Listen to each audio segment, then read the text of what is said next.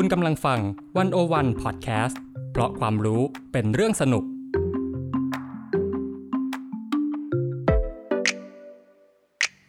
101 In Focus เจาะไฮไลท์เด่น เศรษฐกิจสังคมการเมืองทั้งไทยและเทศ โดยกองบรรณาธิการ The101.world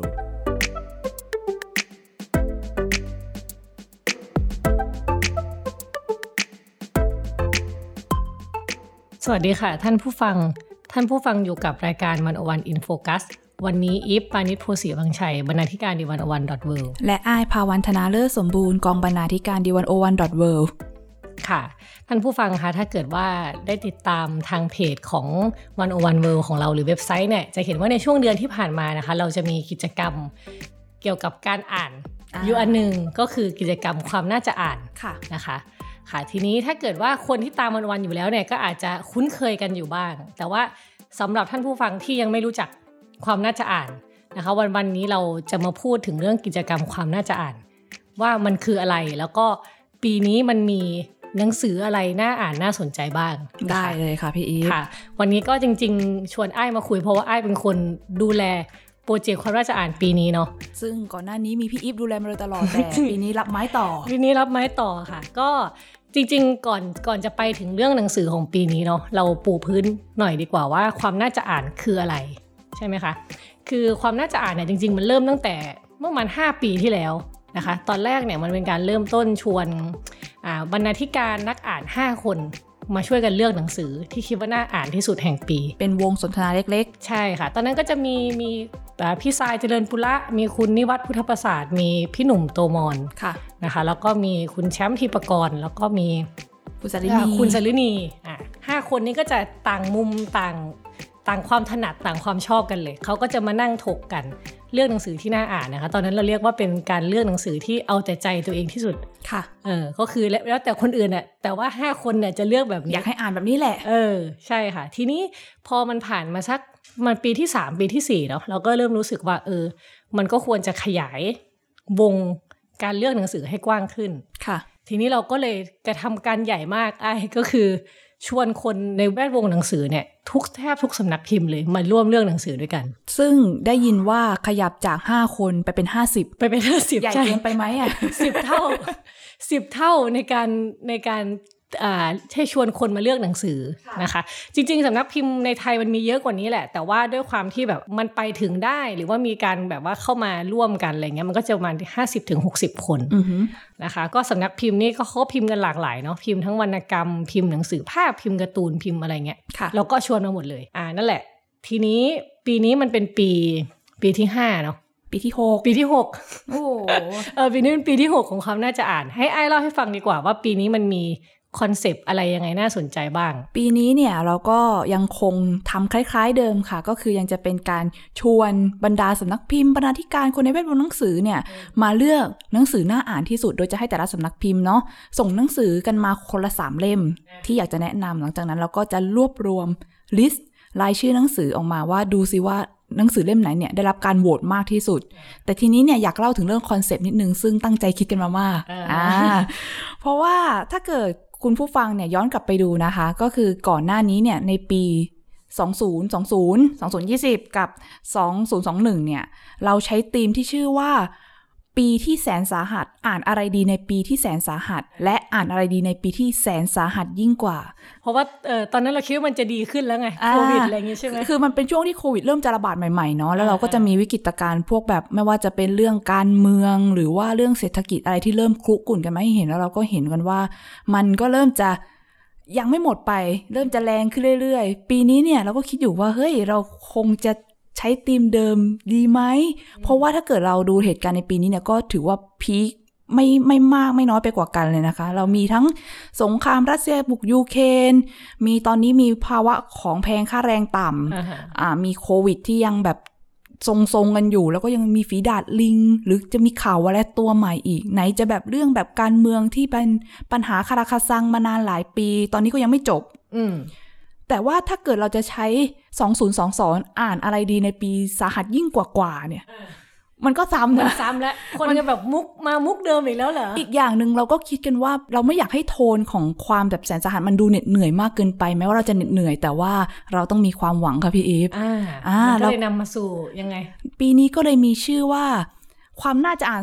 2022 นะคะ โลกใบนี้น่ะ ยังไม่สิ้นความหวังหรอก ต้องออกเสียงแบบพระเอกการ์ตูนโชเนนด้วย อ่าใช่ เพราะว่าธีมของเราปีนี้เนี่ยเราคิดภาพถึงแบบว่าถ้าเปรียบเทียบให้เห็นชีวิตของเราเนาะอยู่ในสังคมไทยเนี่ยเราอาจจะเป็นเหมือนตัวเอกการ์ตูนสักเรื่อง ซึ่งปี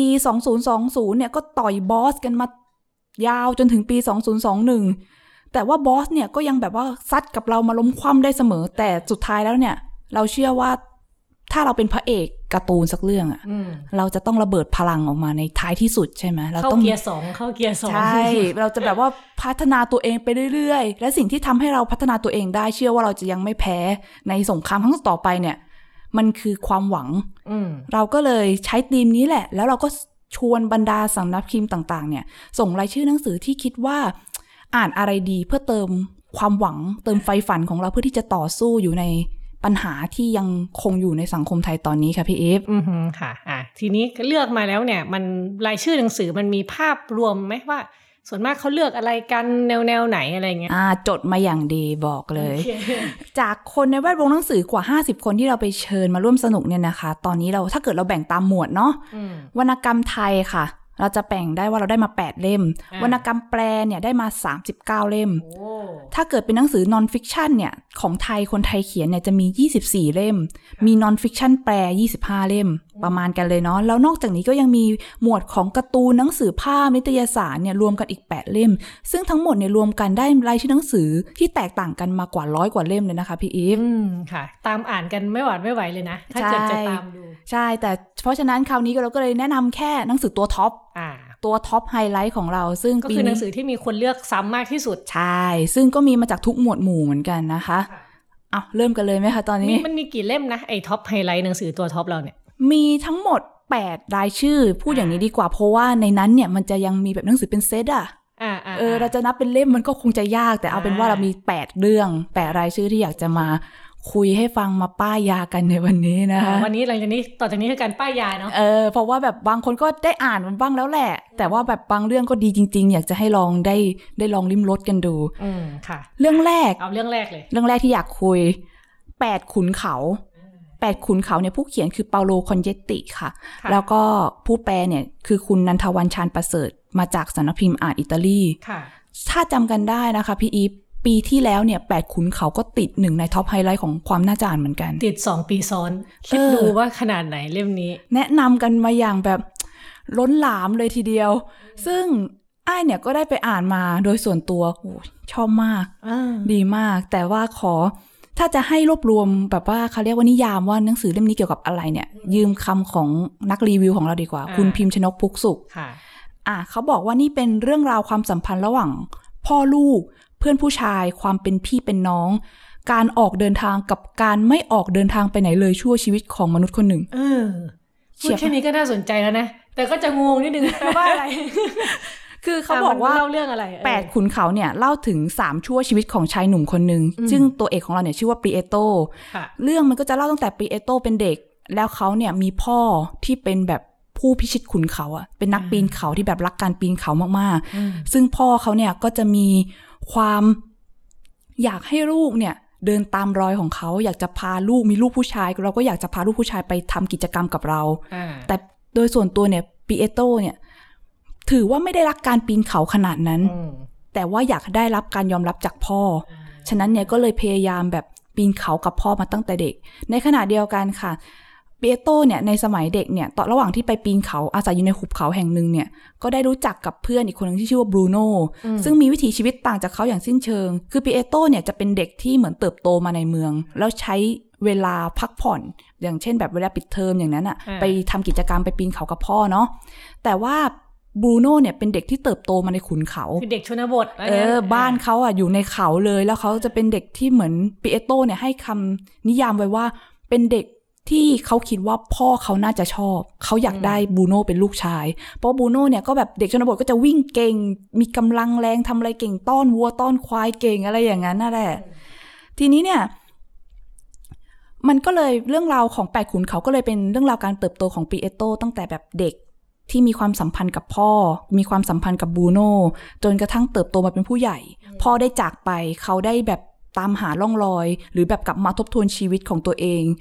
ผ่านการแบบเดินทางไปปีนเขาอีกมอ่า ซึ่งมันก็จะเป็นความสัมพันธ์ที่ซับซ้อนนะคะ แต่ว่าตอนที่อ้ายอ่านเนี่ยอ้ายชอบอยู่อย่างหนึ่งมากพี่อีฟหนังสือเล่มนี้เนี่ยบรรยายแบบขุนเขาในอิตาลี ละเอียดมากอ่ารู้จักแบบชื่อทุกทิวเขาที่เราสามารถจะรู้จักพืชได้พันธุ์พันไม้พันนานาลักษณะหิมะแบบว่าได้หมดเดินไปสามพันเมตร เจออะไรเดินไปสี่อ่าพันเมตร เจอแบบหิมะทานน้ำแข็งเป็นอะไร คือแบบอันนี้ดีจริง ๆ เนาะอืมแล้วแม้ว่าบางคนเนี่ยอาจจะรู้สึกว่าหนังสือเล่มนี้พอพูดถึงปีนเขาแล้วมันจะเป็นกิจกรรมของผู้ชายอืมตัวละครเนี่ยตัวละครเอกทั้งหมดเป็นผู้ชาย แต่ว่ามันก็ มีประเด็นของผู้หญิงที่แทรกเอาไว้เหมือนกัน ประเด็นเรื่องเพศที่น่าสนใจก็อย่างเช่นแม่ของบรูโน่อืมที่อยู่ในหุบเขาขุนเขามาโดยตลอด เช่นเดียวกับบรูโน่เนี่ยแหละ แต่สิ่งที่น่าสนใจก็คือ ภาพลักษณ์ที่คนอื่นมองผู้หญิงที่อยู่ในขุนเขาไม่ไปเจาะแจ๊ะไปไม่ไปสมาคมกับใครกับว่าเป็นผู้หญิงแปลกแต่ถ้าเป็นผู้ชาย จะถือว่าแมนอ่า เออ อันนี้ก็เป็นประเด็นเล็กๆ น้อยๆ ที่สอดแทรกอยู่ในหนังสือเนาะคะ เรื่องความเป็นชายความเป็นหญิงอะไรแบบนี้เนาะใช่อืมอะก็หมดไปสำหรับแปดขุนเขา ถ้ามีโอกาสก็อยากให้หาอ่านกันค่ะ จริง ๆ เล่มนี้แหละเป็นคนคนเขารักกันมากนะ คนที่อ่านนี่เขารักหนังสือเล่มเนี้ยต้องใช้คำว่ารักเลยอะ่ะอืมเออ ถ้าเกิดว่าใครชอบอ่านวรรณกรรม หรือชอบอะไรที่มัน จะใช้คำว่าละมุนหัวใจได้ไหมมันมันก็อาจจะไม่ถึงขั้นขนาดนั้นอ่าแต่ว่ามันเล่า เรื่องเบสิกมันงามที่สุดอะมันงามมันงดงามเนาะเรื่องความสัมพันธ์ ความแบบความซับซ้อนของอารมณ์ความรู้สึก อืมค่ะอะโอเค ต่อไปจบจบไปเล่มแรก ต่อไปพี่อีฟอ่านอะไรมาดีกว่า เออ อันนี้อันนี้ก็เป็นวรรณกรรมเหมือนกันวรรณกรรมแปลเหมือนกันค่ะ บุรุษผู้เป็นวันพฤหัสบดีฝันร้าย โอ้เป็นวันพฤหัสบดี อ่า บุรุษผู้เป็นวันฟังชื่อก็คือไม่เข้าใจเลยว่า ว่าไปว่าอะไรนะคะอะคือมันก็แปลมาจากหนังสือชื่อที่แปลตรงตัวมากๆ คือ The Man Who Was Thursday a Nightmare ใครเขียนคะเนี่ยอ่าผู้เขียนนะคะคือคุณ G.K. Chesterton นะคะ แปลโดยคุณไพรัตน์แสนสวัสดิ์นะคะ พิมพ์โดยสำนักพิมพ์ชาย Publishing House อืมนะคะ เรื่องนี้เนี่ย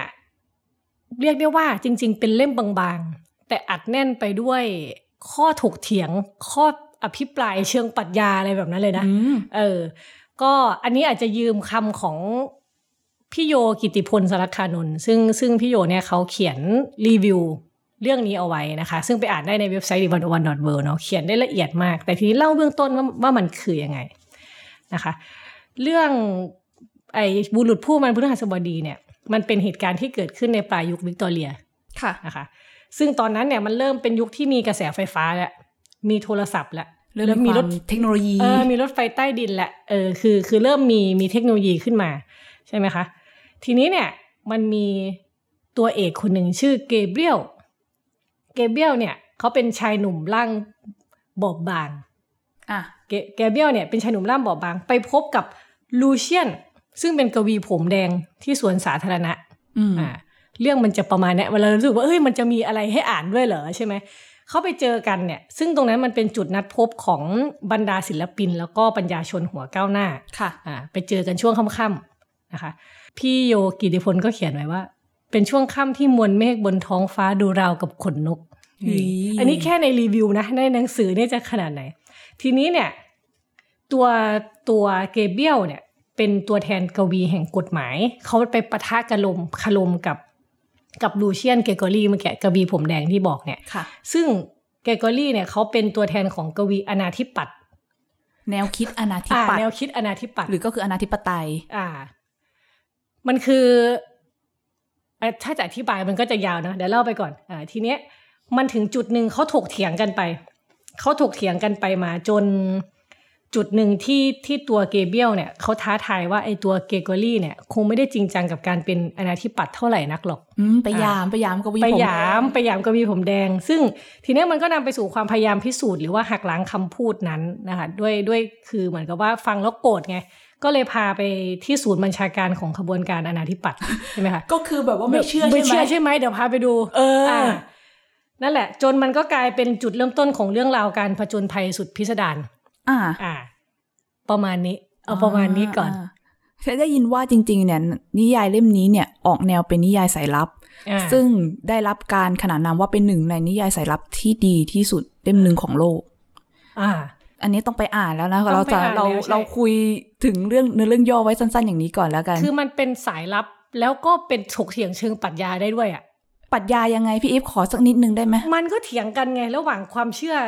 แต่กวีกวีสองกวีเนี่ย มันมาเถียงกันเรื่องสิ่งที่ตัวเองเชื่อใช่ไหมเถียงแล้วพอไม่เชื่อเนี่ย ก็เลยพาไปดูเลยไงอืมอ่ามันก็เลยนำไปสู่เรื่อง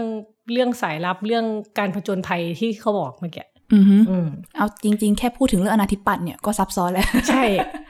ก็เล่มมันบางนิดเดียวเลยนะอ่าบางๆ แคบๆ เล็ก ๆ นะคะ เล่มเนี้ย ถ้าเกิดว่าใครอ่านนี่ที่ว่าใช้เวลาไม่นาน อ่าอืมแต่ว่าเนื้อหาน่าจะสนุกเข้มข้นเนื้อแน่หานสอนุนกเข้มข้นค่ะ ต่อไปไอ้ขอมาขายต่อบ้างค่ะพี่อีฟเรื่องนี้เนี่ยก็เป็นเรื่องที่หลายคนแนะนำเข้ามามากแล้วก็บอกแบบเดียวกันเลยว่ารัก ชอบเลย บางเหมือนกัน แต่เป็นปกแข็งแต่บางอ่าแต่เนื้อหาเนี่ยก็แบบหนักหน่วงเอาเรื่องเรื่องนี้ชื่อว่าหยัดยืนค่ะค่ะผู้เขียนเนี่ยเป็นชาวอิตาลีอ่ามาโคบาซาโนผู้แปลเนี่ยคือคุณสันควัตประดิษฐพงศ์ค่ะ มาจากสำนักพิมพ์อ่าอิตาลีอีกแล้ว คือเดียวกับแปดขุนเขาสำนักพิมพ์นี้เขาหาวรรณกรรมอิตาลีเก่งเนาะใช่ แล้วก็ดีๆ ทั้งนั้นเลยนะคะคุณภาพดีใช่เล่มอืมซึ่งคุณมาโคบาซาโนเนี่ย เขาเป็นอาจารย์วิชาวรรณกรรม แล้วก็เป็นนักเขียนที่นิยายเล่มนี้เนี่ยเป็นนิยายเล่มที่ 4 ของเขาแล้ว ซึ่งนิยายเล่มนี้เนี่ยทำให้ชื่อของบาซาโนเนี่ยเป็นที่จดจำในฐานะนักเขียนอิตาลีที่น่าจับตามองที่สุดคนหนึ่งของปัจจุบันอ่าเล่าอย่างคร่าวๆแล้วกันเนาะหยัดยืนค่ะเป็นการเล่าเรื่องราวผ่านคำพูดของตรีน่าคือเป็นผู้หญิงคนหนึ่งที่อยู่ในหมู่บ้านเล็ก ๆ ฝันอยากจะเป็นครูสอนภาษาเยอรมันอืมซึ่งมองเผินๆเนี่ยเราก็รู้สึกว่าก็ ก็ง่ายๆ เปล่าเป็นครู ผู้หญิงคนหนึ่งอยากเป็นครูจากหมู่บ้านเล็ก ๆ แต่ว่าปัญหามันอยู่ที่ว่าบริบทแวดล้อมของสังคมในขณะนั้นเนี่ย มันทำให้ความฝันของเธอเป็นไปได้ยากเหลือเกิน หมู่บ้านที่เธออยู่เนี่ย ชื่อหมู่บ้านคูรอน เป็นหมู่บ้านที่ก่อนหน้านี้เคยอยู่ในเขตแดนของออสเตรียฮังการีเขาจะใช้ภาษาเยอรมันกันอืมแต่เรื่องราวเนี่ยมันเกิดขึ้นช่วงสมัยสงครามโลกครั้งที่หนึ่งกำลังจบลงหมาดๆเลยค่ะอ่าแล้วหมู่บ้านคูรอนเนี่ย กลายเป็นอาณานิคม กลายเป็นอาณาเป็นส่วนหนึ่งของอิตาลี ภายใต้การนำของอารัฐบาลฟาสซิสต์ของมุสโสลินีอ่าโอ้นี่เป็นแบบว่ามี background เป็นแน่นเป็นเรื่องการเมืองเป็นอะไรแน่นเออซึ่งเราก็พอเดาได้อยู่แล้ว หมู่บ้านเยอรมันอ่าหมู่บ้านหมู่บ้านภาษาคนเยอรมันในอิตาลี รัฐไม่ยอมแน่นอนอือฮึมุสโสลินีเนี่ยก็พยายามใช้อำนาจรัฐเนาะเปลี่ยนทุกสิ่งทุกอย่าง ในหมู่บ้านนี้ให้กลายเป็นของอิตาลี ไม่ว่าจะเป็นเปลี่ยนชื่อคนเปลี่ยนชื่อสถานที่เปลี่ยนอะไรต่างอืมๆนั่นแหละค่ะ ตัวเอกของเราตรีน่าก็เลยต้องทำการแอบสอนภาษาเยอรมันกันอย่างลับๆอ่าอันเพื่อนี้เพื่อไม่ให้ภาษามันหายไปเงี้ยเหรอ ใช่เออเหมือนก็แบบว่าเพื่อไม่ให้ลืมว่ารากเหง้าของเรามาจากไหนอืมซึ่งนั่นไม่พอ หมู่บ้านคูรอนยังเจอ อ่าเคราะห์กรรมใหม่อีก นอกจากจะมีการเรื่องของอำนาจรัฐที่กดขี่ การแบบเชิงวัฒนธรรมสังคมแล้วเนี่ย มันยังมีความรุนแรงอีกอย่างหนึ่ง ซึ่งชื่อว่าเป็นความรุนแรงในนามของการพัฒนาอ่าอันนี้คุ้นๆกันแล้วเนาะเนื้อเรื่องมันจะประมาณว่ามีบริษัทเนี่ยต้องการเข้ามาทำเขื่อนอ่า ทำไมเหมือนเรื่องในพศนี้เลยอะเนี่ยเอ้ยก็อ่าเป็นปัญหากันทุกที่หรือเปล่านะอ่าอ่าแต่ว่าโอเคเนื้อเรื่องมีอยู่ว่ามีบริษัทเอกชนจะมาสร้างเขื่อนเพื่อผลิตไฟฟ้าอืมแล้วเขาบอกว่าการสร้างเขื่อนเนี้ยจะทำให้หมู่บ้านเนี่ย จมอยู่ใต้น้ำอืมแล้วเขาก็สั่งใช้อำนาจเนี่ยแหละ ใช้อำนาจรัฐเนี่ยบอกให้คนในหมู่บ้านเนี่ยย้ายออกไปจากถิ่นฐานบ้านเกิดของตัวเองอืมคนในหมู่บ้านก็ไม่ยอมสิคะ ก็เลยเป็นเรื่องราวของเนี่ยแหละค่ะ การหยัดยืนหรือก็คือการยืนหยัดต่อสู้กับอำนาจที่มันไม่เป็นธรรมอ่าเออ ฝากไว้แค่นี้ละกัน สามารถเอาไปอ่านดูได้ โอ้โหแต่ฟังดูนะอาจจะแบบว่าเข้มข้นเหนียวหนืดเหมือนกันนะ เรื่องนี้อืมอ่านแล้วแบบเห็นภาพสะท้อนหลายๆอย่างอ่าอาจจะเป็นทั้งสังคมเราแล้วก็แบบสังคมอื่น ๆ ของโลกด้วยพี่เอฟอืมอืมอืมโห ฟังดูแล้ว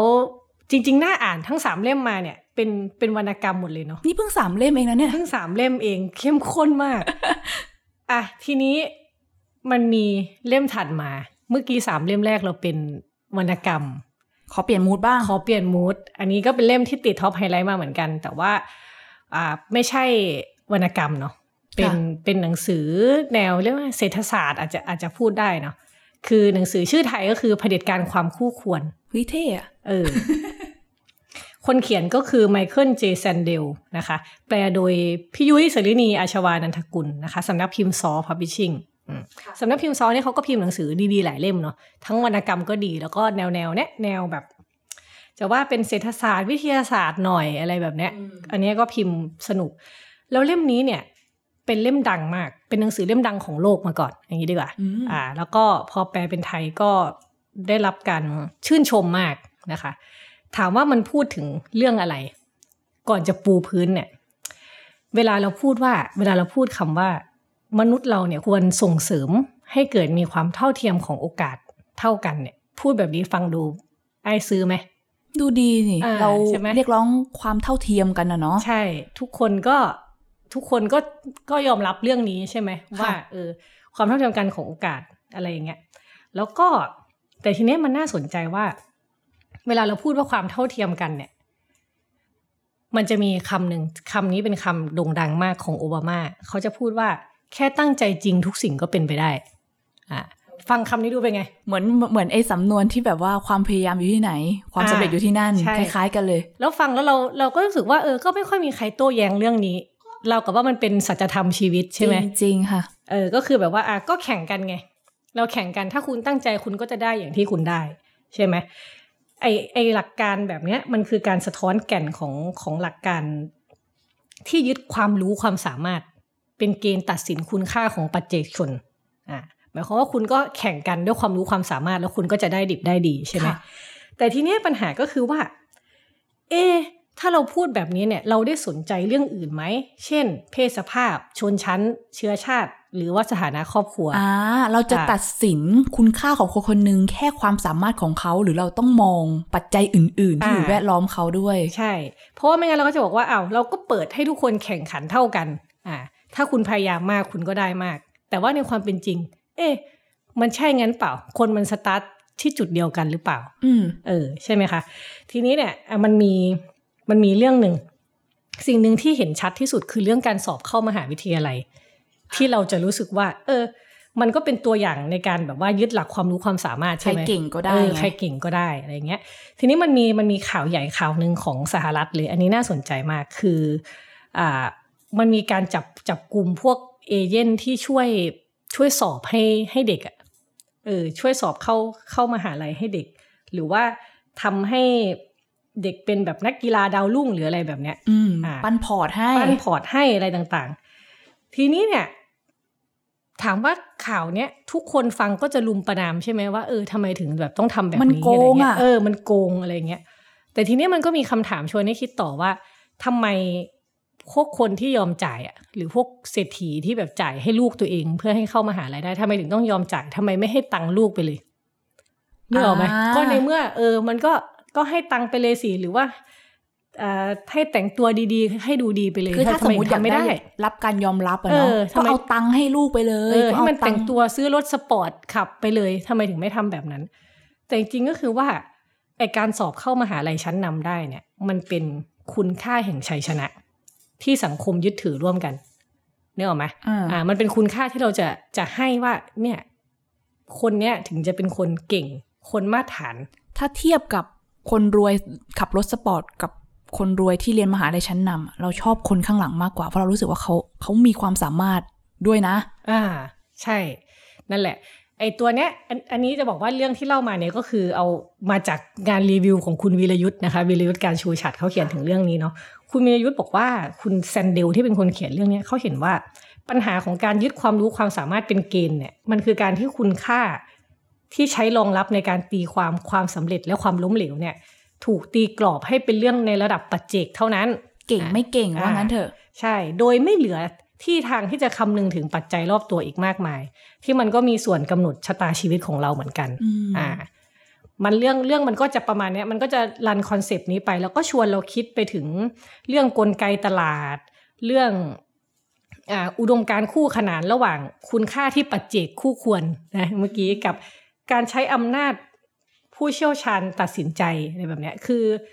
คือมันมีเรื่องของการเลื่อนสถานะทางสังคม อะขณะเดียวกัน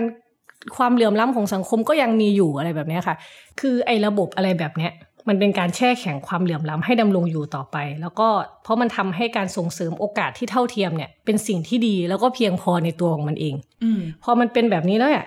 คนรวยก็ไม่ต้องตั้งคำถามกับเงินและความสำเร็จของตัวเองแล้วใช่ไหมแต่นอกจากนี้ยังยกสถานะความดีของตัวเองได้ด้วยการช่วยเหลือคนด้อยโอกาสด้วยเป็นครั้งคราวอืมคือการว่าเวลามองแบบเนี้ยเราคิดว่ามันเป็นเรื่องจริงแท้แน่นอนก็แข่งกันสิ เราก็ไม่สงสัยกับมันเนาะเออ แต่ทีเนี้ยเขามาชวนเราคิดไงว่า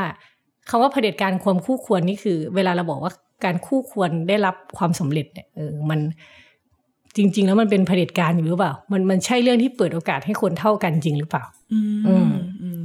ก็จริง ๆ เนื้อหารายละเอียดคำอธิบายที่เป็นระบบตรรกกะไล่เรียงหนึ่งสองสามสี่เนี่ยให้ไปอ่านในหนังสือ อันนี้ถือว่าเราพูดรวบๆเพื่อให้แบบว่าเข้าใจ concept เบื้องต้อ่าซึ่งก็อายก็ได้อ่านอ่านความเห็นของคนรีวิวมาส่วนหนึ่งเนาะเขาก็บอกว่าต่อให้คุณจะไม่สุดท้ายแล้วคุณอ่านหนังสือเล่มนี้เนี่ย คุณจะไม่เห็นด้วยกับอืมความคิดเห็นของแซนเดลทั้งหมดอืม แต่ก็ควรอ่านอยู่ดี เพราะว่าในสังคมเราก็ปฏิเสธไม่ได้เนาะว่าเราก็ยังยึดถือคุณค่าแบบอะความพยายามอยู่ที่ไหน ความสำเร็จอยู่ที่นั่น ใครอ่าตั้งใจจริง ก็ได้รับการยอมรับก็จะอ่าคู่ควรในที่สุด แต่ว่าเราก็อาจจะไม่ได้มองถึง ว่าเอออย่างที่พี่อีฟว่าจุดสตาร์ทเราเท่ากันไหมอืมอ่า เป็นการตั้งคำถามกับค่านิยมที่เรายึดถือกันนะคะค่ะอะโอเคหมดไปแล้วสี่เล่มครึ่งแรก ครึ่งแรก อ่าทีนี้มาครึ่งหลัง เห็นพี่อีฟแนะนำหนังสือ nonfiction ก็เลยอยากจะขอแนะนำฝั่งอืมของอายบ้าง โอเค ไปอ่านมาแล้วค่ะ เล่นแร่แปลภาพประวัติศาสตร์สยามจากเบื้องหลังภาพถ่าย เขียนโดยคุณนักรบมูลมานัทสำนักพิมพ์มติชน อันนี้เป็นงานคนไทยและสี่เล่มแรกเป็นฝรั่งเขียนหมดเลยค่ะเออซึ่งเล่มนี้เนี่ยก็ได้รับการแนะนำกันมาเยอะมาก ถ้าเกิดใครได้ยินชื่อของคุณนักรบมาเนี่ย ก็จะรู้จักเขาในฐานะนักออกแบบปก หรือแบบ ศิลปินสไตล์ภาพคอลลาจอืมหรือก็คือภาพแบบตัดแปะวางเราจะเห็นพวกแบบเอาชาดงชาดามาวางคู่กับของที่มันอาจจะทันสมัยหน่อยอะไรใช่แบบเนี้ยใช่ซึ่งหนังสือเล่มนี้เนี่ยก็ตามชื่อเลย เราพูดถึงประวัติศาสตร์ของสยาม โดยใช้หลักฐานจากภาพถ่ายอ่าอันนี้เนี่ยคุณนักรบเขาเล่าให้ฟังว่ามีจุดกำเนิดมาจากการที่เขาเนี่ยเข้าไปอยู่ในหอจดหมายเหตุแห่งชาติเนาะอืมเสร็จแล้วเนี่ยไปเจอภาพถ่ายภาพหนึ่งน่าสนใจมากเป็นภาพถ่าย ของสมเด็จพระศรีพัชรินทราบรมราชินีนาถหรือก็คือราชินีของรัชกาลที่ห้าอ่าฮะแต่ไม่ถ่ายข้างหน้าค่ะถ่ายถ่ายข้างหลังเออ คนเราจะถ่ายรูปข้างหลังไปทำไมพี่อีฟนั่นน่ะดิ กดผิดเปล่ากดชัตเตอร์ผิดอะเขาเขาก็เลยเออสงสัยว่าภาพนี้เนี่ยมันต้องการสื่ออะไรก็เลยไปค้นหาเรื่องราวจนพบว่าและตอนนั้นเนี่ยรัชกาลที่ห้าเนี่ย สั่งให้ช่างฝรั่งอะปั้นรูปปั้นของสมเด็จพระราชินี ก็เลยต้องถ่ายทั้งข้างหน้าและข้างหลัง เอาไปเป็นแบบอ๋อทีนี้มันก็เลยจุดประกายว่า ทีนี้เนี่ยทุกภาพถ่ายน่าจะมีเรื่องเล่าอยู่ข้างหลัง อันนี้เขาก็ไปรวบรวมเรื่องราว แง่มุมต่างๆ มา ซึ่งในหนังสือเล่มนี้นะคะ เราก็จะได้เห็นประวัติศาสตร์ ทั้งในด้านมิติสังคม วัฒนธรรม การเมืองค่านิยมความเชื่อ อย่างเช่นตั้งแต่ตอนที่มีแบบภาพถ่ายใหม่ ๆ เลยอืมมีบางหัวข้อที่ไอ้ายชอบมาก อย่างเช่นพี่อีฟเคยสงสัยไหมว่า เราเริ่มยิ้มถ่ายรูปกันตั้งแต่เมื่อไหร่เออ ถ้านั่นเราน่ะดิถ้าเราดูภาพถ่ายเก่าๆ เวลาถ่ายเจ้าขุนมูลนายอะเขาไม่ยิ้มนะ บึ้งเลยนะนั่งนิ่งหน้านิ่งเลยนะคำถามคือทำไมเขาไม่ยิ้มอะ ก็มีคนสันนิษฐานอย่างเช่นเออพวกเขาต้องการจะดูขึงขังหรือเปล่าอ่า เออ เวลาถ่ายภาพทีนึงเมื่อก่อนความไวแสงอะชัตเตอร์มันไม่เร็วนะพี่อีฟอ่าเวลาถ่ายรูปหนึ่งอะเขาใช้เวลาครึ่งชั่วโมงต่อหนึ่งรูปอ่าดังนั้นต้องแช่ตัวไว้นิ่งๆจะยิ้มค้างไว้ตลอดก็ เดี๋ยวจะเมื่อยปากกันซะเปล่าๆหรือเออหรือคนสมัยก่อนมีการสมมติฐานว่ามีปัญหาช่องปากหรือเปล่าฟันไม่สวย เลยไม่ยิ้มเคี้ยวหมากเคี้ยวหมากงี้อ่า หรือว่าอ่า หรือว่าเขาไม่ชอบ เพราะว่าสมัยก่อนคนเก่าๆที่เพิ่งจะรู้จักการถ่ายภาพเนี่ยเขาจะรู้สึกว่าการถ่ายภาพ มันเป็นการเหมือนแยกส่วนวิญญาณดึงลงไปในภาพวิญญาณออกไปถ่ายเออก็เป็นเรื่องค่าค่านิยมความเชื่อ อะไรทำนองนี้อีกมอ่านอกจากนี้นะคะ นอกจากเรื่องการยิ้มที่เป็นเรื่องเล็กๆน้อยๆก็มีเรื่องของการแบบ เราแต่งเริ่มแต่งกาย เต็มยศเพื่อที่จะไปถ่ายรูปกันตั้งแต่เมื่อไหร่แล้วท่าทางการนั่งคนสมัยก่อนคนไทยนั่งอยู่กับพื้น แต่ว่าภาพถ่ายออกมาเรานั่งบนเก้าอี้ มันเป็นวัฒนธรรมตะวันตก มันเริ่มเข้ามาตั้งแต่เมื่อไหร่ อันนี้ก็เป็นรายละเอียดที่น่าสนใจที่เราสามารถศึกษาได้จากภาพถ่าย ซึ่งคุณนักรบก็ได้รวบรวมมา และเขียนแบบสนุกมากอืมในเล่มเนี่ยก็มีภาพทุกอย่าง แบบภาพประกอบเนี่ยกรีดไปทุกหน้าเนี่ยแทบจะมีแทบทุกหน้านะพี่อีฟก็อยากจะให้ไปลองอ่านกันดูสำหรับคนที่ชอบเรื่องของประวัติศาสตร์เรื่องของสังคมนะคะ จริง ๆ เป็นงานที่ต้องชื่นชมคนเขียนนะว่าขยันมากการทำอะไรแบบนี้นี่ต้อง อาศัยการค้นคว้าอย่างหนักมีเนอะคนแซวเขาว่าก็มีความอ่านแล้วเนี่ยมีความเนิร์ดมีความกี๊ดอยู่เหมือนกันเนาะเออสำหรับคนที่จะไปจมจอมอยู่กับท้อจนหมายเหตุแล้วดูภาพแต่ละภาพอะไรอย่างนี้เออค่ะ ใช่คุณนักรบเนี่ย จริงๆฝีมือรอบด้านทำอืมภาพประกอบก็เก่งอืมยังเขียนหนังสือสนุกอีกอืมอืมนะคะ ก็โอเคก็ไปอ่านกันได้เนาะต้องลองต้องลองค่ะอะทีนี้ทีนี้เมื่อกี้ก็เป็นงานเชิงแบบประวัติศาสตร์ พี่เล่มถัดมางานคนไทยอีกเหมือนกัน อ่า จริง ๆ อันนี้ก็เป็นประวัติศาสตร์นะ ถ้าจะว่าไปค่ะ อ่า ที่เรากำลังพูดถึงคือหนังสือบ็อกเซตชุดอ่อนโยนหนักหนาคือราตรีเนาะอืมเขียนโดยคุณพานุไตรเวทเป็นพิมพ์โดยสำนักพิมพ์ PS นะคะ เป็นรายชื่อหนังสือเล่มเดียวที่ ชื่อมีชื่อเดียวแต่มีสามเล่ม อ่า มีชื่อเดียวแต่มีสามเล่ม ใช่ ทีนี้ที่บอกว่าเมื่อกี้มันเป็นประวัติศาสตร์ยังไง ใช่ไหมคะ อันนี้ก็จริงๆ จริง ๆ พี่เขียนรีวิวเองเนาะเล่มนี้เอออ่านนี่มาแล้วอ่านอ่านอย่างละเอียดแล้วก็ชอบมากเลย คือถ้าให้พูดอย่างโดยสรุปนะ พูดแบบเล่าให้กันฟังสองประโยคว่ามันคือหนังสือเกี่ยวกับอะไรเนี่ย มันคือหนังสือว่าด้วยเรื่องราวของผู้หญิงที่มีชื่อเสียงในยุคสมัยเดียวกันเนี่ยใครบ้างคะเออเดี๋ยวเพิ่งนะเดี๋ยวให้จบก่อนนะ ผู้หญิงยุคสมัยเดียวกันห้าคนที่ป่วยด้วยโรคทางจิตอ่าอะแต่เวลาพูดแบบนี้มันก็จะแบบว่ามันเหมือนมันลดทอน สิ่งที่หนังสือเล่าไปเยอะมากค่ะ อ่า ผู้หญิงห้าคนคือใครใช่ไหมไอ้ถามเมื่อกี้ห้าคนเนี่ยประกอบด้วย คนแรกคือเวอร์จิเนียวูล์ฟอืมนะคะอันนี้เป็นนักเขียนชาวอังกฤษเนาะ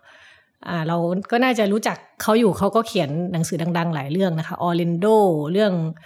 คนที่สองนะคะ ก็โดโรธีปาร์เกอร์นะคะ คนนี้ก็เป็นนักเขียนเป็นนักวิจารณ์ละครชาวอเมริกัน คนนี้เนี่ยแบบแสบมากโดโรธีปาร์เกอร์เนี่ย คนที่สามคือเซลดาแซร์นะคะเซลดาแซร์เนี่ยพูดแบบนี้อาจจะยังไม่คุ้น แต่ถ้าบอกว่าเป็นเซลดาเซลดาแซร์นะคะ คนนี้เนี่ยเขาเป็นภรรยาของเอฟสกอตฟิ t เจอรัลเอฟสกอตฟิ t เจอรัลเป็นใคร เป็นนักเขียนที่โด่งดังมาก เขาเป็นเจ้าของนิยายเรื่อง The Great Gatsby อ่าอ่าซึ่งถ้าใครเคยดูหนังก็จะคือหนังเรื่องนี้มันดังมากเนาะ แต่ค่ะมันก็มาจากวรรณกรรมของ F. Scott Fitzgerald ซึ่งเซลดาแซเนี่ยเขาเป็นภรรยาของของสกอตเนี่ยอืมค่ะ เป็นคู่รักอเมริกันที่หรูหรารุ่มรวยและหน้าตาดีมากในยุคนั้นอืมอ่าสองเก่งน้องคนประนี้โยค เออ แล้วก็คนที่สี่ก็คือคนนี้คิดว่าทุกคนน่าจะรู้จักก็คือมาริลินมอนโรอ่ามาริลินมอนโรก็คือไอ้เคยเห็นใช่ไหมผู้หญิงที่แบบมีไฝแล้วก็ทำมืผมอทองทองผมทองทองแล้วเอามือปิดกระโปรงสีขาวที่กำลังบานออกอยู่ค่ะนะคะดังมากคนนี้ ดังมากเขาก็เป็นนักแสดงฮอลลีวูดที่เป็นที่หลงใหลของชายทั่วโลกเนาะมีเรื่องเล่าว่า อ่า ผู้ชายหลายคนเนี่ยพกรูปมาริลินมอนโรไปรบ ไม่พกรูปแม่ไม่พกรูปแม่รูปสาวแฟนไม่มีมาริลินมอนโรมาริลินมอนโรนี่แหละเออนะคะ คนสุดท้ายก็คือโยโกะโอโนะโยโกะโอโนะเนี่ยเขาเป็นศิลปิน แล้วก็เป็นคนรักของจอห์นเลนนอนนะคะจอห์นเลนนอนก็คืออยู่วง The Beatles เนาะถ้าเกิดใครรู้จักสองคนนี้เขาจะมีรูปคู่กันแบบเป็นคู่รักชิคๆอะ ถ้าเกิดจะพูดแบบสมัยนี้เนาะค่ะ ทีนี้เนี่ยถามว่าเล่าเรื่องห้าคนเนี้ยมันมันน่าสนใจยังไง หลายคนเราก็รู้ประวัติหมดแล้ว รู้ว่ามีผลงานอะไร บางที search ก็เจอ searchก็เจอตายยังไงเป็นอะไรรู้หมดแล้ว แต่ทีเนี้ยหนังสือเล่มนี้โดดเด่นที่สุดเลยคือการเล่าเรื่อง มันโดดเด่นยังไงเขาเล่าตัดสลับอะไอ้สมมติอ่าเขาแบ่งหนังสือเป็นสามเล่มเนาะเขาแบ่งเป็นแบบตามทศวรรษ เล่มแรกก็เล่าช่วงทศวรรษหนึ่งเก้าหนึ่งศูนย์ถึงหนึ่งเก้าสองศูนย์ เล่มสองเล่าทศวรรษหนึ่งเก้าสามศูนย์ถึงหนึ่งเก้าสี่ศูนย์อ่าเล่มสามเล่าเรื่องหนึ่งเก้าห้าศูนย์ถึงหนึ่งเก้าหกศูนย์นี่ถามว่าห้าคนที่พูดถึงเนี่ยเขาไม่ได้แบ่งเป็นพัดๆมาริลีนจบบู๊บจบไม่ใช่แบบนั้นเขาตัดสลับแบบหนังเลยเหรอตาสลับแบบหนังเลยแบบว่าสมมุติเนี่ยมาถึงเป็นเรื่องของสมมุติจะเล่าเรื่องเวอร์จิเนียวูล์ฟใช่ไหมเขาไม่ได้เปิดด้วยเวอร์จิเนียวูล์ฟนะเขาเปิดด้วยชายหนุ่มชื่อเลโอนาร์ดวูล์ฟโอ้ ซึ่งคนเนี้ยอนาคตจะไปเป็นสามีของเวอร์จิเนียสตีเฟนตอนนั้นยังไม่ใช่เวอร์จิเนียวูล์ฟอะไรแบบเนี้ยแล้วเวลาเขาเล่ามันเป็นภาษาวรรณกรรมมากเป็นแบบว่าเออหญิงสาวที่เติบโตในถนนอะไรในลอนดอนอะไรแบบเนี้ยเวลาเราอ่านเราก็เลยรู้สึกเหมือนว่า เราได้อ่านนิยายที่มีนางเอกห้าคน ใช่ แล้วนางเอกค่อยๆ ตัดสลับวูล์ฟมาถึงแล้วเล่าเรื่องวูล์ฟได้ไปช่วงหนึ่งยังไม่จบตัดต่อมาเป็นโดโรธีปาร์เกอร์ปรากฏตัวขึ้นมาแล้วเรื่องมันจะสลับกันอยู่อย่างเงี้ยอืม แล้วสามเล่มแรกเนี่ยยังไม่มีมาริลินมอนโรกับโยโกะโอโนะมาแค่สามคนก่อนมเออ แล้วแล้วค่อยโผล่ขึ้นมามาริลินมอนโรค่อยโผล่ขึ้นมาตอนเล่มสองอะไรแบบเนี้ยมซึ่งเวลาซึ่งการดีไซน์หนังสือให้ออกมาเป็นแบบเนี้ยทำให้มีประสบการณ์การอ่านที่มันประหลาดดี คือเหมือนมันมันแบบ มันซ้อนทับกันอยู่อะภาพมันซ้อนทับมันคลุมเครือกันอยู่ แล้วก็ เวลาเราอ่านคนหนึ่งค้างไว้เนี่ย แล้วเรามาเจอชีวิตอีกคนหนึ่งแล้วแบบเอ้ยทำไมมันเหมือนกันวะสองคนนี้เออช่วงชีวิตบางช่วงเนี่ยต้องเผชิญอะไรใกล้เคียงกัน เช่น อย่างสมมุติอ่าสมัยก่อนเป็นผู้หญิงมันก็ไม่ได้เป็นนักเขียนกันง่ายๆนะอ่าเวอร์จิเนียวูฟก็ต้องเผชิญเรื่องการเป็นนักเขียนหญิงเหมือนกัน แต่เวอร์จิเนียวูล์ฟเนี่ยดีหน่อย เพราะว่าเขาเป็นเจ้าของโรงพิมพ์เอง ถือว่าเป็นคนมีฐานะนะถือว่าเป็นคนเป็นรวยอะ่ะเออค่ะโดโรธีปาร์เกอร์เนี่ย ตอนนั้นก็ต้องไปสมัครเป็นคนเขียนแคปชั่น ในนิตยสาร Vogue อะไรเงี้ยอืมคือเริ่มต้นจากจุดที่มันแบบว่าเล็กๆก่อนแล้วค่อยขยายไปใหญ่ไปโตอะไรเงี้ย แล้วแต่ละคนก็ต้องเผชิญเรื่องสิ่งที่ผู้หญิงต้องเผชิญเนาะหลัก ๆ เรื่องที่เราฟังกันจนเกร่อแล้วก็แบบ ไอ้ยังไงอะแบบว่าสังคมไม่ค่อยให้โอกาสเออเป็นผู้หญิงคงไม่ได้ทำงานดีนักหรอกนู่นนี่นั่นอะไรเงี้ยหรืออย่างเซลดาแซร์ที่เขียนหนังสือก็ คนก็แทบไม่จำเลย คนจำแค่ว่าเป็นแฟน F. Scott Fitzgerald ทั้งที่จริงๆเขาเขียนหนังสือดีนะอือหือเอออะไรแบบเนี้ยแล้วเรื่องที่น่าสนใจก็คือว่ามันซ้อนทับกับฉากของประวัติศาสตร์ณ ปัจจุบันนั้นด้วย อืมเช่นเอ่อโดโรธีปาร์เกอร์นี่โดนโดนถูกหาว่าแบบเข้าร่วมขบวนการคอมมิวนิสต์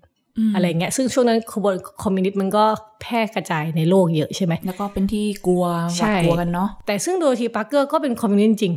คือเขาก็สู้เพื่อความแบบเขาเขาสู้เพื่อความเหลื่อมล้ำสู้เพื่อชนชั้นล่างอะไรแบบเนี้ย อะไรแบบเนี้ย เรื่องราวแบบเนี้ยมันก็จะเยอะมาก เป็นประวัติศาสตร์ด้วย เป็นเรื่องราวความอ่อนไหวในหัวใจด้วยทะเลาะกับแฟนจิตใจแบบว่าเปราะบางนู่นนี่นั่น มีการหย่าร้างมีการอะไรต่างก็ถือว่าเป็นอัธรสแบบใหม่ในการอ่านชีวประวัติๆใช่ ใช่เออไอ้พูดถูกเลยคำนี้เป็นอัธรสแบบใหม่ บางคนเนี่ยรู้ตอนจบแล้วแต่พออ่านอันเนี้ยอุ้ยมันสนุกมันอยากลุ้นตามอะ มันเหมือนอ่านนิยายใช่ไหมคะใช่ใช่ค่ะ ก็คุณพานุไตรเวทนี่เขียนหนังสือเก่งมากนะคะ ต้องต้องต้องชื่นชมแบบนี้เลยว่า แค่แค่ฟังก็รู้สึกว่าเป็นคนที่วางแผนเขียนหนังสือเฉียบขาใช่ดคือหนังสือนี่วางคือมีการวางแผนเรื่องราวไว้อย่างเป็นระบบมากค่ะ ก็อยากชวนให้ไปอ่านกันค่ะอืมตัดมาขอคั่นด้วยหนังสือเบาๆ สบายๆ เป็น comic ค่ะ เล่มนี้ที่อืมติด top highlight มาเพียงหนึ่งเดียว คือหนังสือให้รักเป็นบทกวีชั่วชีวิตอ่าอันนี้เนี่ยผู้เขียนคือคุณสะอาดพิมพ์โดยสำนักพิมพ์ไก่สามอ่าฮะซึ่งถ้าเกิดใครจำกันได้คุณสะอาดเนี่ยมีผลงานมาหลายเล่มมาก แล้วเมื่อสองปีก่อนเนี่ยก็เคยมีผลงานเล่มหนึ่งติดอันดับความน่าจะอ่านขวัญใจมหาชน ซึ่งหมายความว่าเราเปิดให้ประชาชนทั่วไป คนทั่วไปเนี่ยเนาะโหวตเข้ามาว่าชอบอ่านหนังสือเล่มไหนมากที่สุด แล้วหนังสือของคุณสะอาดเนี่ยแหละค่ะที่ชื่อว่าการศึกษาของกระป๋องมีฝันอ่าเล่มนั้นดีมากนะ ก็ติดอันดับมาซึ่งเป็นหนังสือเกี่ยวกับเรื่องการศึกษาเนาะเหมือนเขาเล่าชีวิตการศึกษาของตัวเองแหละ แต่ว่าหลายอย่างมันสะท้อนประเด็นแง่มุมทางสังคม แล้วก็มีอารมณ์การนำเสนอที่จับจิตจับใจมากอ่มันแทนใจเราแหละใช่เราก็เจออะไรมาใช่ประมาณนี้แหละเออซึ่งให้รักเป็นบทกวีช่วยชีวิตเนี่ย ก็ดี ดีมากเหมือนกัน เป็นหนังสือรวมการ์ตูนสั้นหลาย ๆ เรื่องที่เขามีธีมครอบไว้ เป็นธีมร้านขายของมือสามอะให้ของมือสามเลยนะไม่ใช่มือสองนะไม่มือสามมือสองมือสามแล้วนะไม่ไปไกลจังคือร้านขายของมือสามเนี่ยจะมีลุงแก่ๆคนนึงเนี่ยเขาตั้งราคาไว้แต่ว่าแต่ละคนเนี่ยเข้ามาในร้านเนี่ยไม่ได้ขายแค่ของนะ เวลาคุณซื้อของคุณจะได้เรื่องเล่าต่างๆของของชิ้นนั้นเนี่ย กลับไปเป็นของแถมด้วย อย่างเช่นเขาก็จะเล่าเรื่องอย่างเช่น แมวประจำร้านได้มายังไง เกม PlayStation กล้องวิดีโอกุญแจรถต่างๆ เนี่ย ซึ่งแต่ละเรื่องเนี่ยก็จะมีความทรงจำของคน มีปัญหาหรือว่าแง่มุมปัญหาทางด้านความสัมพันธ์ที่แตกต่างกันไป ตั้งแต่แบบเป็นเรื่องของแบบความรัก มิตรภาพ ครอบครัว ซึ่งฟังแบบนี้มันดูเหมือนแบบเบสิกเนาะอ่าแต่ต้องบอกว่าคุณสะอาดเนี่ย เขียนออกมาได้แบบ จับจิตจับใจอะอ่าจังหวะเขาเฉียบคมมาก จังหวะที่ควรจะฮาก็ฮาอ่าจังหวะที่ควรจะน้ำตาซึมเนี่ย ก็ซึมเออเป็นสายดีเทลคนเนี้ยสะอาดเขาจะมีเรื่องอะไรเล็ก ๆ ที่แบบ เออแบบนี้ก็จำมาเขียนด้วยเนอะอะไรแบบนั้นนึกออกไหมค่ะเออแล้วมันเลยกระทบใจเราไงกลายเป็นว่ามันเป็นเรื่องใกล้ตัวที่เราเข้าถึงได้ทุกคน แล้วก็ถ้าเกิดยืมยืมยืมคำของพี่เตย วัจนาวรยางกูลที่ช่วยเขียนรีวิวให้กับหนังสือเล่มนี้นะคะ ก็คือบอกว่าโดย ภาพรวมเนี่ยหนังสือเล่มนี้เหมือนจะบอกเล่าชีวิตชนชั้นกลาง ที่ครอบครัวไม่ค่อยมีเงินทุนให้เป็นบันไดไปสู่ความสำเร็จ ซึ่งมันเป็นชีวิตของคนส่วนใหญ่ อาจจะเป็นชีวิตของคนจำนวนมากในประเทศนี้ โดยเฉพาะคนกำลังในวัยสร้างตัว ในเรื่องเนี่ยก็จะมีตั้งแต่แบบเด็กคนนึงต้องยกระดับชีวิตด้วยการสอบหมอ มีคนคนหนึ่งที่อยากจะทำงานสารคดี ถ่ายหนังสารคดีตามความฝัน แต่เงินไม่พอ อืมก็เลยต้อง ไปขวนขวายทำงานขายวิญญาณอ่าเพื่อที่จะหาเงินมาแต่งงาน หรือแบบคนที่เป็นลูกสาวเป็นลูกหลานในครอบครัวคนจีน ที่แม่เป็นลูกสาวที่ตัดโดนตัดขาดมาจากครอบครัว แล้วแม่ไม่ได้ทิ้งอะไรให้นอกจากรถคันหนึ่งจดหมายฉบับหนึ่งแล้วบอกว่าไปเดินทางกลับไปหาครอบครัวเก่าซะนะอ่าเออ แล้วระหว่างนั้นเนี่ยสามพี่น้อง ที่เป็นลูกของแม่ขับรถไปด้วยกันเนี่ยก็มีการทะเลาะเบาะแว้งมีการเคลียร์ใจปัญหาที่เคยเกิดขึ้นในอดีต เป็นรถทริปเป็นการ์ตูนรถทริปแบบนั้น ใช่ใช่ซึ่งโดยสรุปแล้วเนี่ยมันเหมือนเป็นหนังสือที่แทนเสียงความทุกข์ร่วมกันของคนในยุคสมัยนี้เลยจริงๆนะพี่อีฟเหมือนพอเราอ่านปุ๊บเราจะรู้สึกเลยว่าเราเรา มันเป็นเสียงที่ต้องการบอกว่าเราต้องการสังคมที่อนุญาตให้เราฝันอืมให้เราล้มได้ ไม่ต้องเคลียร์ ออกโดนเคลียร์ออกจากเกม ที่เราสามารถทำตามความฝันของตัวเองโดยที่แบบมันไม่ต้องใช้ชีวิตลำบากขนาดนี้ได้ไหมมหรือแบบเราต้องการจะทำให้ครอบครัว สถาบันครอบครัว มันดีกว่านี้ได้ไหมไม่ต้องจะมีค่านิยมผิดๆอีกต่อไปอืมแบบนี้เลยค่ะอืมนี่ก็เป็นหนังสือที่ย่อยง่ายนะเป็นแนะนำให้เสียงอ่านแทนใจของคนรุ่นเราประมาณนั้นเลยนะจริงจริงค่ะเออจริงค่ะ ถ้าเกิดใครโตมากับพวกแบบการอ่านการ์ตูนการการ์ตูนญี่ปุ่นอะไรอย่างนั้นอะลองอ่านดูน่าจะชอบ โอเคค่ะ อะ ทีนี้เราเรามาถึงเล่มสุดท้ายนะไอ้ค่ะ ซึ่งอันนี้เป็นเล่มที่ว่ามีคนเลือกมากที่สุดในปีนี้ คือเป็นเล่มชนะเอาง่ายเอออ่าซึ่งเมื่อกี้จะบอกว่าอาจจะขอหักมูดนิดนึง เพราะเมื่อกี้เป็นเป็นการ์ตูนอ่านเพลินๆใช่ไหมคะ แต่ว่าเล่มนี้เนี่ยเรียกว่าเข้มข้นแล้วก็หนาหนักนะคะ หนังสือที่มีคนเลือกมากที่สุดในปีนี้ในความน่าจะอ่าน 2022 นะคะ ก็คือหนังสือเรื่องต้องในประเทศเนาะ ของคุณวัดบรยางกูลนะคะ พิมพ์โดยสำนักพิมพ์อ่านค่ะ ก็ต้องในประเทศเนี่ย ความหนาประมาณ800หน้าเนาะหนามากหนามากหนามาก แล้วก็ทรงคุณค่ามากนะคะ ในแง่นี้ก็คือว่าถ้าถ้าหลายคนได้ตามข่าวหรือพอจะรู้ข่าวมาบ้างนะคะคุณวัดระยังกูลเนี่ย เป็นนักเขียนนะคะ ที่ต้องลี้ภัยค่ะลี้ภัยทางการเมืองไปที่อยู่ที่ฝรั่งเศส นะคะ แล้วจริงๆ ก่อนหน้าฝรั่งเศสเขาก็อยู่ประเทศเพื่อนบ้านเรานี่แหละแต่ว่าพอไปอยู่ฝรั่งเศสแล้วเนี่ยอ่าในขณะที่แบบว่าก็เขียนหนังสือเรื่องต้องในประเทศนี้อยู่ ก็ล้มป่วยนะคะ แล้วก็เสียชีวิตเมื่อเมื่อเดือนมีนาคมที่ผ่านมาอืมขค่ะองปีนี้นะคะ ซึ่งเรื่องราวของคุณวัดเนี่ย เอาโดยว่าชีวิตเขาจริง ๆ แล้วเนี่ย ก็ก็ทรงพลังมากอยู่แล้ว ในนะคะฐานะนักเขียนคนหนึ่งในที่ฐานะสำนักคัญเขีขยนองไทคนยหนึ่งใช่ค่ะ แล้วก็คุณวัดเขาก็มีผลงานที่คนน่าจะคุ้นกันมากก็คือเรื่องมนต์รักทรานซิสเตอร์เนาะอืมซึ่งอันนี้เอาไปทำเป็นหนังเป็นละครเป็นอะไรมากมายเขาเพิ่งฉายหนังกลางแปลงไปด้วยนี่ อ่า ใช่เพิ่งใช้หนังกลางแปลงไปนะคะ โอเค แต่ทีนี้ถามว่า เรื่องต้องในประเทศเนี่ยสำนักพิมพ์อ่านหรือตัวคุณรัฐเองเนี่ยบอกว่ามันมันเป็นวรรณกรรมคำว่าวรรณกรรมคือเป็นเรื่องแต่งเนาะ แต่ว่าถ้าถ้าใครอ่านก็จะรู้ว่าอันนี้ก็คือเป็นชีวิตเขานั่นแหละ เป็นชีวิตเขาจริง ๆนะคะ เวลาพูดว่าเรื่องต้องในประเทศเนี่ยมันมีคำคำอธิบายของพี่บีไอดาอรุณวงศ์ที่เป็นบกหนังสือเนี่ยบอกว่ามันเหมือนกับคำว่าต้องในประเทศเหมือนกับการถูกบังคับให้ต้องให้ต้องให้ต้องในประเทศอะ่ะเหมือนต้องขังอะไรเงี้ย ผู้ต้องหาผู้ต้องขังนี้ใช่ไหมแต่อันเนี้ยเป็นผู้ต้องในประเทศ อืมอ่า ก็คือคำว่าในประเทศก็คือต้องต้องไป จากบ้านตัวเองใช่ไหมคะด้วย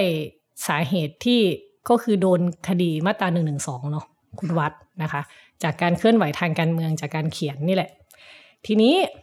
ในเรื่องต้องในประเทศเนี่ยเขาไม่ได้เล่าแค่ช่วงลี้ภัยอย่างเดียว เขาเล่าชีวิตตั้งแต่สมัย 6 ตุลาที่คุณวัฒน์ก็เข้าป่าไปนะคะ ก็เข้าไปเข้าร่วมกับแบบพรรค พคท.อะไรเงี้ยแล้วก็ไปพบรัก พบรักกับ คุณอัศนาซึ่งเป็นภรรยาในตอนนั้นนะคะ เราก็ยังมาเล่าชีวิตตัด part ชีวิตอ่าตอนมีครอบครัวและ มีลูกสามคนอ่าตอนแรกบ้านอยู่แถวปทุมอะย้ายไปที่กาญจนบุรีไปที่ท่าเสา เขาก็จะเล่าให้ฟังว่า เออ ไปเลือกที่กันยังไง หาที่กันยังไงสร้างบ้านอะไรกันยังไง ซึ่งสิ่งที่ทำให้งานมันทรงคุณค่าคือดีเทล คุณวัดเนี่ยเป็นคนจดจำดีเทลได้แม่นยำดีละเอียด แล้วก็เขียนหนังสือแบบ โอ้ถ้าใครอยากฝึกเขียนหนังสือนะหนังสือเล่มเนี่ยหนังสือเรื่องต้องในประเทศเนี่ยถือเป็นครูในการเขียนได้ดีมากโอ้ๆนะคะ เพราะว่าอะไรรู้ไหมเวลาเขาพูดถึงอาหาร สมมุติเราทำแกงปลาดุกอะไรเงี้ยค่ะ โอ้ยเขารู้หมดเลยนะ ว่าจะต้องใส่ใบอะไร ใส่แกงอะไรหรือการเลือกบ้านเนี่ย คุณมีวิธีเลือกยังไงภูเขานี้ ลูกนี้ต้นไม้ล่มลื่นไม่ล่มลื่นยังไงอ่ามีปัญหากับทางอุทยานแห่งชาติยังไงนู่นนี่นั่นเลยแบบเนี้ยมันมีดีเทลหรือการการอยู่กับชุมชนที่ตัวเองเป็นคนแปลกหน้าแล้วเข้าไปอยู่ในนั้นค่ะอะไรแบบเนี้ยค่ะ คือมันหลายเรื่องมากๆ คือเรียกได้ว่าหนังสือต้องในประเทศเนี่ย เป็นบทบันทึกชีวิตของคุณวัดยางกูลที่สมบูรณ์ที่สุดเลยนะคะเพราะว่าเขาเขียนเล่าเรื่องตัวเองด้วย แล้วความสุดยอดคือมันตัดสลับ แล้วมันอ่านสนุกมาก อ่านสนุกมากคือแปดร้อยหน้าเนี่ย ไม่มีเบื่อเลยวรรณกรรมที่ตัวเองมีตัวเองเป็นตัวเอกอะเออใช่แล้วที่ตัวเองเป็นตัวเอกนะคะ แล้วก็ อันนี้ก็จะเป็นบทบันทึกประวัติศาสตร์ทางการเมืองไทยที่สำคัญมากเล่มหนึ่งเพราะว่ามันพูดตั้งแต่เรื่องเนี่ยหกตุลาก็พูดใช่ไหมเรื่องการลี้ภัยเรื่องรัฐประหารค่ะ เออ มันครบอะ่ะ มันเห็นมันเห็นหมดเลย ดังนั้นมันจะเห็นทั้งชีวิตของคนคนหนึ่งชีวิตของนักเขียนคนหนึ่งแล้วก็ชีวิตของนักต่อสู้คนหนึ่ง ค่ะมันมันรวมอยู่ในนี้หมดเลย ก็คือทรงคุณค่ามากๆ แล้วก็มันเต็มไปด้วยพลังของการที่เขารักการเขียนเน่ะอืมเป็นเขาเรียกมันมีคำก็คือเขียนด้วยชีวิตทั้งชีวิตอะอืมอืมนะคะ ก็คือเล่มนี้ถ้าใครใครอยากอ่านอ่านมันในแง่ของเป็นวรรณกรรมดีๆ สักเรื่องก็เป็นวรรณกรรมที่ดีมากค่ะๆอ่านมันในแง่บทบันทึกชีวิตของใครสักคนก็เป็นบทบันทึกชีวิตที่กระทบหัวใจมากอืมๆนะคะ ก็อยากชวนให้ไปอ่านกัน ก็อยากชวนอ่านอีกอย่างหนึ่งเนาะเพราะว่าก็มีอีกผลงานอีกชิ้นหนึ่งที่แนบเขาเรียกว่าเป็นสปินออฟของต้องในประเทศเป็นเขียนโดยคุณวรพจน์พันพงศ์อ่าซึ่งเราเชิญมาเขียนรีวิวให้กับหนังสือเล่มนี้ แต่ว่าคุณวรพจน์เลือกที่จะเล่าเหตุการณ์เขาเรียกว่าอะไรดีคู่ขนานเล่าเรื่องนอกหนังสือเล่าเรื่องนอกหนังสือว่าก็เป็น บทสนทนาที่เล่าให้เห็นว่าระหว่างที่เขียนต้องในประเทศอยู่ในฝรั่งเศสเนี่ยเขาคุยอะไรเขาคิดอะไร ก่อนที่จะมาเป็นหนังสือเล่มนี้เนี่ยเขาปรึกษาอะไรกันบ้างกับคุณวรพจน์อืมอ่าซึ่งบทความชิ้นนี้ก็เป็นบทรีวิวเนาะชื่อว่าความน่าจะอ่าน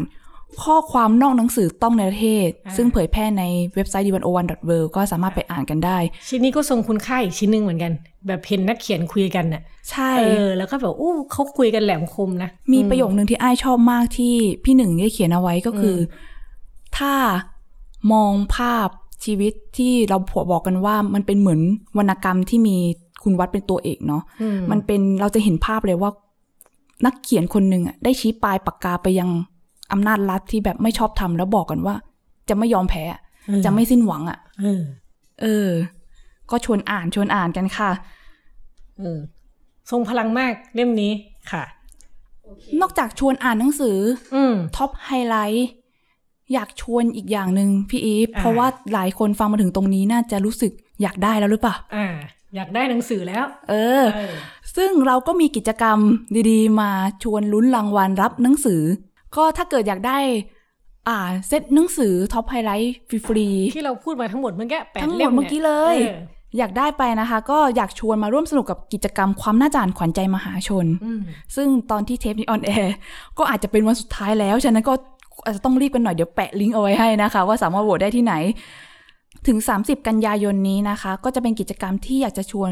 คุณผู้ฟังคุณผู้อ่านทุกท่านเนี่ย มาโหวตหนังสือที่คิดว่าน่าอ่านที่สุดของปี จำนวนหนึ่งเล่ม โดยที่จะต้องเป็นหนังสือที่จัดพิมพ์โดยสำนักพิมพ์ไทยนะสำนักพิมพ์ของไทย ตีพิมพ์ภายในปี 2564ถึง2565อ่า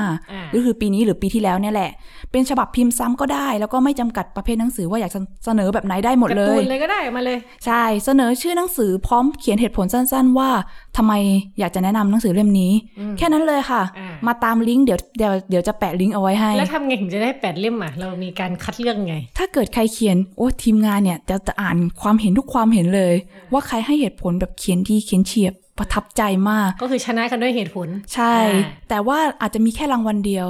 ฉะนั้นอาจจะต้องตั้งใจเขียนกันหน่อยค่ะ แต่ว่านอกจากรางวัลเซต Top Highlight เนี่ยมีอีกอย่างหนึ่งที่พิเศษอ่ายังไงยังไงคือเราจะแถม ของที่ระลึกพิเศษประจำปีนี้ไปให้ด้วยพี่อีฟเออคืออะไรนั้นเป็นสติกเกอร์ความน่าจะอ่านเออเป็นปีแรกที่เราทำของที่ระลึกนะคะ เราอยากลน่าองรักทำมานานมากแล้วไม่อยากจะบอกเลยว่าสติกเกอร์เนี่ยแอบขโมยจากโต๊ะอ้ายไปแล้วเพราะว่าอยากได้มากสติกเกอร์นี้นะคะค่ะอ่าโอเค ทีนี้ชวนอีกสักชวนหนึ่งแล้วกัน เมื่อกี้ชวนขวัญอ่านขวัญใจมหาชนแล้วอยากชวนไปฟังงานเสวนาด้วยกิจกรรมยังไม่จบนะ เยอะมาก เยอะสิ่งมากความน่าจะอ่านนี้ เอาใหม่นะวันเสาร์ที่ 8 ตุลาคมนะคะ เวลาบ่าย2ถึง4โมงเย็นที่ The Jim Thompson Art Center นะคะ ชั้นสองนะคะชั้น 2 ห้อง event spaceค่ะ เราก็ขอเชิญมิตรรักนักอ่านนักเขียนหรือใครก็ตามที่อ่าสนใจเรื่องนี้นะคะ เรามาฟังเสวนาอืมในวงเสวนาเราก็จะพูดคุยถึงสิ่งที่น่าสนใจในหนังสือ Top Highlight เนี่ยแหละว่าบางทีเนี่ย คนอื่นๆ อาจจะมีประเด็นที่เห็นต่างไปจากเราเนาะพี่อีฟอ่าแล้วก็คุยโดยเฉพาะอย่างยิ่งต้องในประเทศเนี่ย ก็มีประเด็นอีกมากมายอ่าให้คุยกันอย่างเจาะลึกมากขึ้น วิทยากรวิทยากรมีใครบ้าง มีคุณนักรบนะ นักรบที่เขียนเรื่องเล่นแร่แปรภาพ มีอ่าคุณภาณุ ตรัยเวชที่เขียนเรื่องอ่อนโยนหนักหนาคือราตรีค่ะ แล้วก็มีคุณอธิคมคุณาวุฒิอ่าเป็นบรรณาธิการสำนักพิมพ์ Way of Book นะคะค่ะแล้วก็มีอาจารย์สุธิดาวิมุตติโกศลค่ะ เป็นอาจารย์ประจำคณะศิลปศาสตร์ มหาวิทยาลัยธรรมศาสตร์ค่ะก็จะเป็นนักวิจารณ์วรรณกรรมอ่าแล้วก็มีไฮไลท์ของงานนี้ก็คือ เราได้คุณไอดาอรุณวงศ์แบบมาพูดเปิด กล่าวเปิดงานด้วยเนาะค่ะ คุณไอดาอรุณวงศ์นะคะ ก็เป็นบรรณาธิการสำนักพิมพ์อ่าน แล้วก็อืมเป็นคนที่จัดพิมพ์หนังสือต้องในประเทศ ที่ได้รับรางวัล Top Highlight ของเรา อืมในปีนี้เรียกว่าคนคลักคนคลักก็ชวนนะคะ วันเสาร์ที่ 8 ตุลาคมเนาะบ่ายสองชิวๆวันนั้นไม่มีอะไรทำก็ไปเดินสยามเล่นซะก่อนแล้วก็ตอนบ่ายก็แวะไปจิมทอมสัน ใช่ แต่ว่าอาจจะแนะนำให้เดินทางโดยขนส่งสาธารณะอ่านนะคะ เพราะว่าที่จอดรถมีจำกัด มันอยู่ใกล้ๆ BTS อ่าสนามกีฬาแห่งชาติเนาะค่ะ หรือว่าใครถ้าไม่สะดวกเดินทางจริง ๆ ก็สามารถดูไลฟ์ได้ทางเพจ d 1 0 1 w o r l d นะคะค่ะแต่ว่าอยากให้มาจริง ๆ เพราะว่าผู้เข้าร่วมงานเสวนาเนี่ย ก็ได้เหมือนกันของที่ระลึกสุดพิเศษของเราติดไม้ติดมือกลับบ้านไปสติกเกอค่ะร์สติกเกอร์ค่ะอ่าโอเคค่ะ ก็วันนี้นะคะ เราก็เล่ากันพอของปากหอมคอนะคะ กิจกรรมความน่าจะอ่าน 2022 โลกใบนี้นะยังไม่สิ้นความหวังหรอกอืมนะคะ วันนี้อ่า อีฟปานิชโพสีวังชัย ค่ะ แล้วก็อ้ายภาวันธนาเลิศสมบูรณ์ค่ะ ค่ะ ลาไปก่อนค่ะ สวัสดีค่ะ สวัสดีค่ะ